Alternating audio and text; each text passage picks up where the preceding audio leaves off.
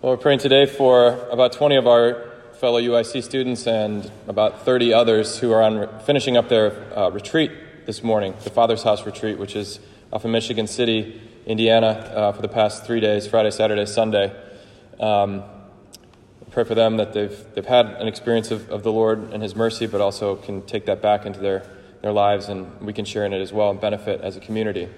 I was there yesterday with the uh, retreatants, and they're from um, not just UIC, but like I said, other, other colleges uh, in the area Indiana, Illinois, um, Michigan.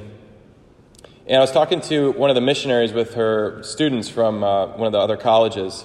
And she said that it was her first year at this college, and when she first got there, she went on like a hike on one of these trails um, before school even started, and she was kind of, kind of getting to know the area and she ran into two people, two young men who were bird watching on this trail. It was a nice uh, summer day, and she got to talking to them, and it turns out that they were uh, Christian, not Catholic, but they were um, pretty devoted Christians. And she started talking about their, fa- their, they started sharing their faith with each other and, and, and talking. And it became clear that one of the, the things that really bothered him, one of the guys that was talking more, um, was when good things happen to bad people.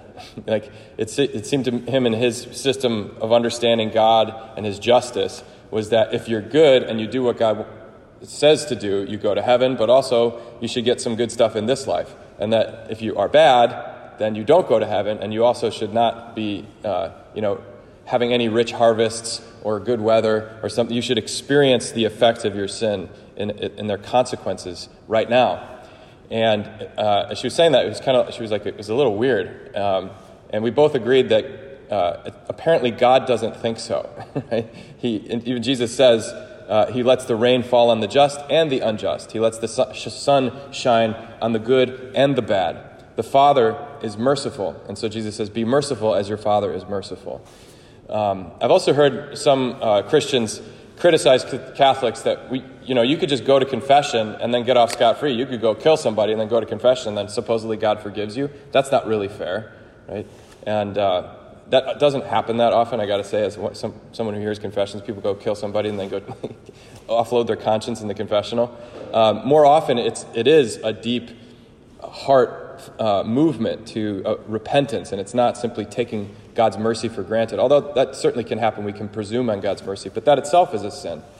The sacrament is not meant to let you get off scot free. It's not your get out of jail free card. It's an experience of God's mercy that the repentant sinner is received by the Lord and is told, Go and sin no more. I don't condemn you. Um, this is something confounding about God that if we were in charge, if we were the ones in heaven doling out consequences, we would not be as merciful as God. As high as my ways, as high as the heavens are above the earth, so are my ways above your ways, God says. Um, and thank God for that. That it's, it's not, we don't get to judge who gets what and the consequences of all of our actions. Um, what we see in Jesus, in other words, is, is the revelation of God's radical love for us. Those people who saw him in his earthly life, in his earthly ministry, who heard his words, who touched even the hem of his garment, were touching the infinite river of love that created everything that is. In this man, in Nazareth, they heard him speak, they watched him live, they touched his flesh and, and, and skin and, and uh, embraced him and were embraced by him. And we who approach the altar, Jesus' real presence in the Eucharist, we touch that same thing, that same power, that same love, that same mercy, and are received by it. And then we receive it into ourselves and are transformed by it. Um, that's not nothing, that's something very significant.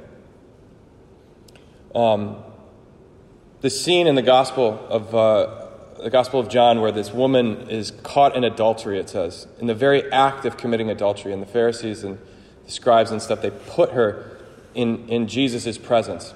Um, she's just being manipulated, she's being used. She is an instrument to make a point.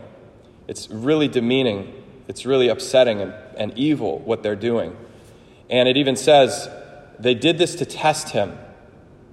They're trying to trap Jesus. They're trying to trap this river of mercy and love.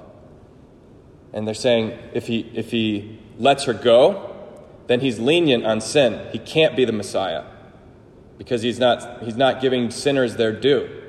God, if he were really the Son of God, he would dole out justice. And this woman has sinned. She deserves justice. But also, if he says, Yeah, stone her, go ahead. She did something bad, she deserves it. Then he's cruel. He's, he's capitulating to this system of cruelty and degradation that is subhuman. It's not good. Of course, God wouldn't will it. So he's damned if he does, damned if he doesn't. There's no way for him to win. It's a no win situation that they've set up. But the paradox is that they're trying to trap freedom himself. They're trying to put him in a box, trying to, uh, in a way, like bottle lightning. And, and Jesus is totally serene. He doesn't, uh, he's impossible to trap, he's impossible to imprison, but not in the way that he like fights it and, and tells them all to, to get lost. Stop trying to manipulate me. Stop trying to. He doesn't argue on their terms. Um, he simply kneels down and starts writing in the dirt. It's like very weird. It's such an odd detail that John even records it. He does it twice. He kneels down and starts writing. Says, Let he who is without sin cast the first stone. And then he starts writing again. and and they all just walk away. It doesn't he's not looking at them, he's not like saying, Yeah, see, I got you. he just lets them confront what's in their own hearts and, and, and realize what they're doing, both to this woman, what they're trying to do to Jesus and are unable to do. They're trying to use Jesus to make a point or use this woman to make a point. And Jesus will not be used as a tool. He will not be used as an instrument either to say, and God knows people do this. Sometimes we've done this to use Jesus to make, yeah, see, what you're doing is wrong, and I have a right to be self righteous and feel angry because Jesus is on my side. That's, can we pick up these stones and throw them at her, please? And we ask Jesus for permission. And he says, No, I won't be used to condemn people. But on the other side, he also says to the woman, Does no one condemn you? He says, No one, Lord. Neither do I condemn you. Then go and sin no more. He also is not used as a, as a tool to say, See, Jesus loves me no matter what no one has any right to speak any sort of hard truth to me about my choices because Jesus loves me and I can. I use him to insulate me from you and your judgment and your, and, and your uh, truth. Neither of those things is true. Jesus is this bolt of lightning, this infinite wellspring of, of life and love. He's not to be bottled up, he's not to be put on a shelf and brought out when we need him to make our point or to, to defend ourselves. Um, and yet, even though he is this infinite well or wellspring, even though he is this, this lightning uh, that, that can't be contained, contained, nevertheless, he draws close to us. He, can, he in, a, in a way, makes himself containable. He puts himself in our hands.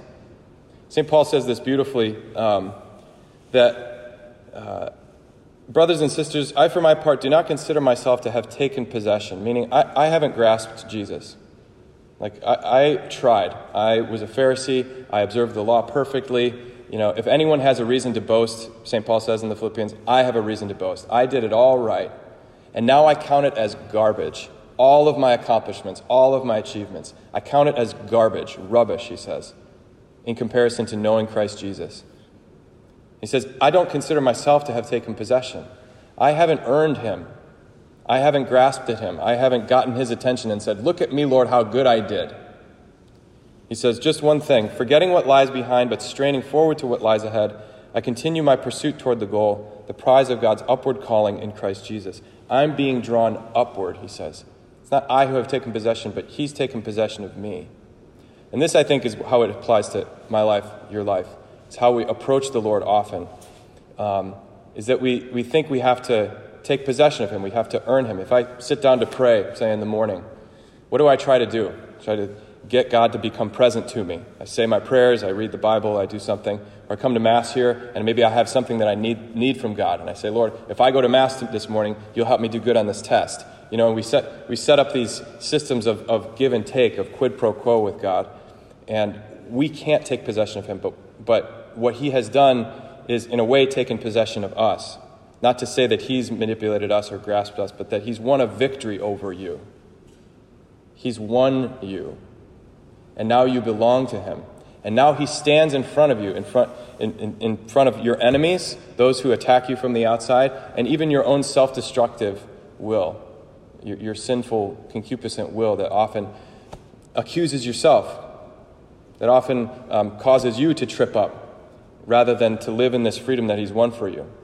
Um, and so you approach this altar today, you approach this, um, this Jesus who cannot be contained, who can't be trapped but nevertheless draws close to you and, and, and promises to stay by your side, to defend you, to win you over, and to give you life.